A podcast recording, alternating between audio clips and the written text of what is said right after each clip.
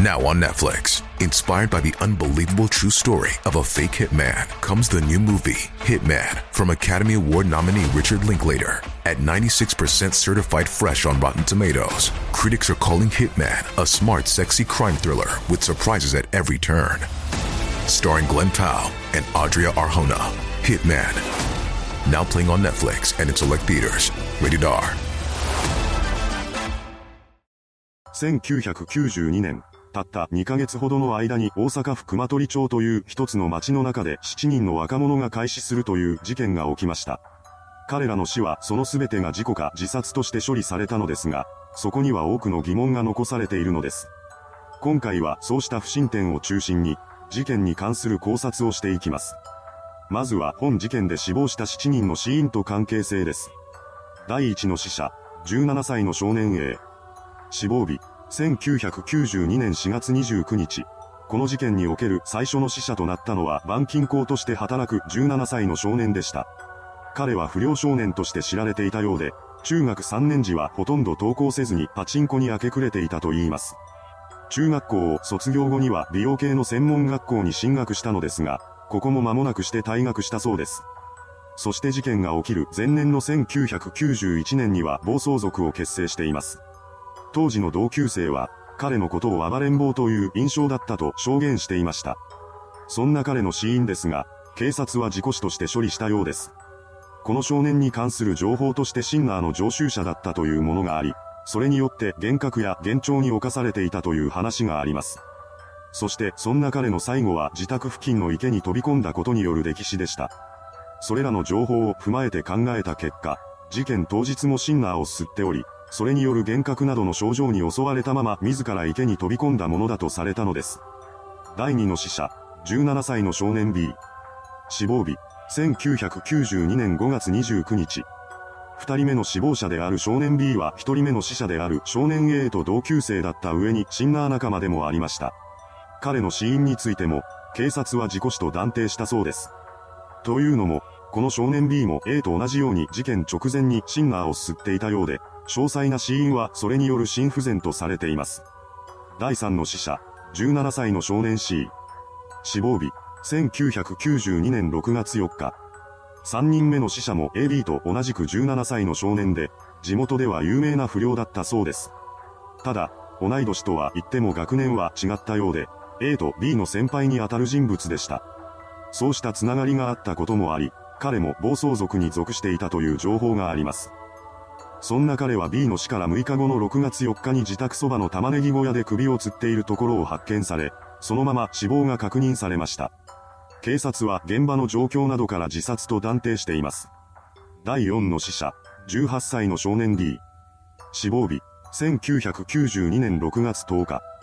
4人目の死者である D も映画暴走族を結成した当初から参加していた創設メンバーの一人でもあるらしく、暴走族の中では特攻隊長を担っていたそうです。また、事件当時彼には妊娠中の彼女がおり、入籍する予定を立てていました。しかし、そんな中で友人だった少年 A が亡くなったという知らせを聞き、彼の葬儀では、なんで死んだんやと悔しがりながらも、俺たちはしっかり生きていこうと周囲の友人を励ましていたそうです。ですが、その数日後、少年 B 自身も命を落とすこととなります。彼の死因は C と同じように窒息死で、D 自身が以前住んでいた家の納屋で首を吊っているところを発見されました。第5の死者、18歳の少年 E。死亡日、1992年6月17日。5人目の死者は4人目までとは違い、高知県出身の少年でした。そんな彼の学生時代は野球に打ち込む日々だったようで、高校は野球の強豪校に進学しています。しかし、その高校を中退してしまい、当時高知に遊びに来ていた少年 B の友人を通して B と知り合うこととなりました。その後、少年 E も熊取町に移住し、一時期は B の父親が経営する土建会社で働いていたそうです。ただ、事件が起きた当初は三重県にある旅館で働いており、そんなことが起きているとは知る由もありませんでした。ですが、4人目までの死者の中で唯一の友人だった B が亡くなったとの知らせを聞き、急いで熊取町に戻ってきています。その後は熊取町で働いていた時期にできた友人たちと会ったりしていたようですが、突如として以前付き合っていた女性に会いたいと言い出し、二人の友人を連れて女性の元へと向かったそうです。そうして再会した E と元交際者でしたが、女性は E に対して、もうすぐ他の男性と結婚すると話し、それを聞いた E はショックを受けてしまいます。そして一緒に来ていた友人に、ロープはないかと聞き、その6時間後、農作業小屋で首を吊っているところを発見されました。第6の死者、22歳の青年 F。死亡日、1992年6月25日。6人目の死者は5人目までの少年らとの関わりがなく、彼らのように暴走族に所属したりするなどといったこともしない真面目な青年だったそうです。実際、彼の勤務先だった岸和田市役所の職員は、勤務態度も真面目で周りの人から好かれる高青年だったと証言しています。そんな高青年も5人目の死からわずか8日後、熊取町にある森林の中で首を吊って亡くなっているところを発見されました。第7の死者、19歳の少女 G。死亡日、1992年7月2日。7人目の死者はこの事件で亡くなった人の中で唯一の女性でした。そして彼女も6人目の死者である青年と同じく、5人目までの少年らとは関わりのない人物だったのです。少女は熊取町出身ではなく、鳥取県米子市の生まれでした。ただ、地元の高校を卒業して大阪体育大学に進学する際、学生寮のある熊取町に引っ越してきたそうです。そして6人目の死から1週間後の7月2日、少女は大学近くにある道路で自身の胸をナイフで刺して死亡しました。そのようにして同じ町で約2ヶ月の間に7人もの少年少女らが亡くなってしまったこの事件ですが、警察は全て事故自殺として処理しています。ただ、周囲の人間からは多くの不審点が指摘されていたのです。ここからはそうした疑問を紹介していきます。事件における不審点1、遺書や動機がない。本事件で死亡した7人のうち自殺とされた5人は遺書を残していません。もちろん、遺書を残さない場合もあるかと思いますが、ロープはないかと聞いていた5人目の少年 E を除いて、彼らにはそれらしい言動や予兆などが一切ありませんでした。それどころか友人の死を知って、俺たちはしっかり生きていこうと口にしていた人物もいたほどです。さらに、そう話した少年には結婚を目前に控えた彼女とお腹の子供もいました。また、7人目の死者である少女 G は大学で陸上競技をしていましたが、自殺をしたのは自己ベストを更新して大喜びしていたすぐ後のことだったそうなのです。本当に自殺なら、一体何が原因だったのでしょうか。また、自殺の方法に関しても他殺の可能性があるような死因が含まれています。しかし、事件を疑うような状況証拠がなかったことを理由に、警察は自殺と判断したとのことでした。事件における不審点に、少年 E が亡くなった事件現場の状況。5人目の死者である少年 E は友人だった少年 B の訃報を聞いて熊取町に戻ってきていました。その際、彼は元交際相手の女性と再会し、近々結婚するということを聞いて動揺していたそうです。その後、ロープはないかと言って自殺を匂わすような言葉を残していたことから5人の中で唯一動機があるとされました。しかし、そんな彼が自殺をした際の状況は両手を縛ったまま首を吊っているというものだったのです。事件における不審点3、青年 F のシャツ。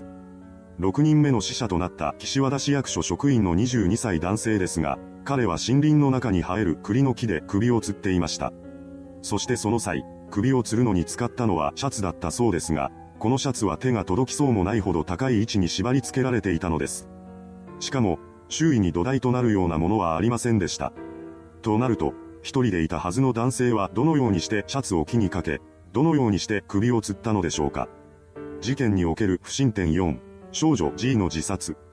最後の死者となった少女ですが、彼女は大学近くの道路で自分の胸を刺して亡くなったとされました。しかし、ナイフで刺すというのは確実性に欠ける気がしますし、場所も時間帯もまだ人通りのある状況でした。救急車を呼ばれて死にきれないという可能性も十分にあります。実際、少女が通行人に発見された時、彼女はまだ生きていました。